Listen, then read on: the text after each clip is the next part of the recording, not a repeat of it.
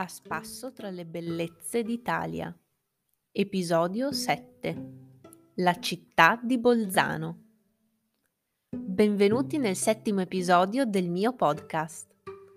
Oggi voglio parlarvi di una delle città più particolari del nord Italia, Bolzano.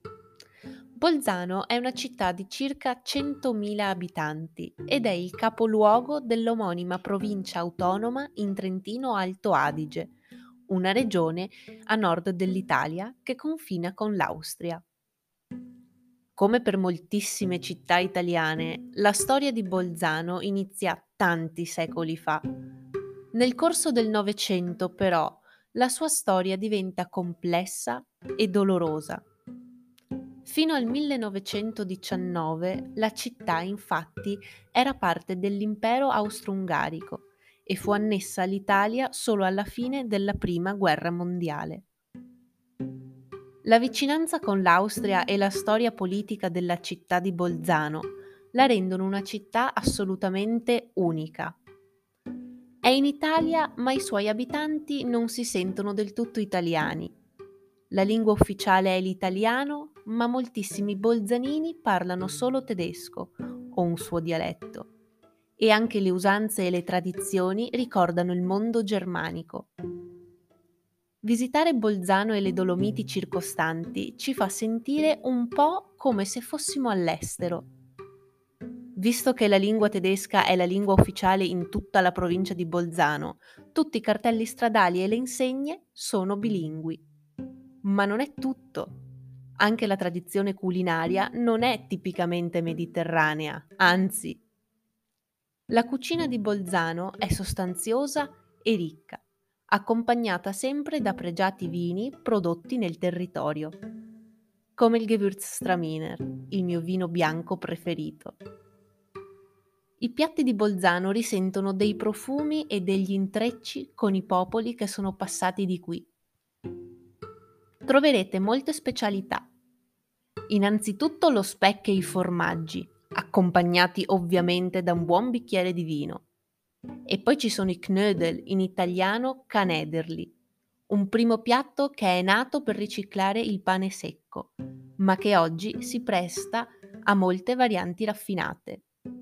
E ancora ci sono gli spätzle, un tipo particolare di gnocchi agli spinaci e lo strudel, il rotolo di sfoglia con mele, pinoli e uvetta, spesso accompagnato da gelato o panna montata. Lo avete mai assaggiato?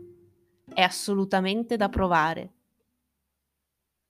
Ma cucina a parte, oggi la città di Bolzano attira molti turisti e offre tante attività durante tutto l'arco dell'anno. Da visitare assolutamente sono il Duomo, i portici, il mercato di Piazza delle Erbe, e il Museo archeologico. In Piazza delle Erbe, oltre al mercato ortofrutticolo, potete ammirare anche la fontana di Nettuno, una delle 100 fontane più belle d'Italia. I bolzanini la chiamano affettuosamente Gabelwirt, ossia l'oste con la forchetta, cioè il tridente di Nettuno. In realtà si tratta di una fontana del 1725 è di marmo e bronzo e raffigura il dio del mare con tre delfini, appoggiati su tre grandi conchiglie. Il Duomo di Bolzano, invece, è dedicato a Santa Maria Assunta e custodisce preziosi tesori. L'esterno è rivestito in marmo rosso e giallo con elementi gotici. Sotto la torre si trova poi un affresco del XV secolo realizzato da allievi della scuola di Giotto.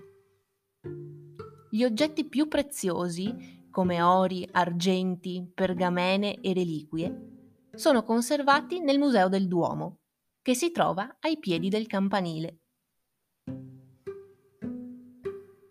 Comunque, in ogni stagione, la città offre qualcosa di interessante da fare. In primavera si tinge di mille colori e profumi si possono fare passeggiate lungo un torrente o tra i frutteti in fiore, come i meleti. E poi c'è l'evento Bolzano in fiore, la città si anima grazie a un percorso di 11 installazioni d'arte contemporanea, con suggestive decorazioni floreali e un programma di danza, musica e teatro.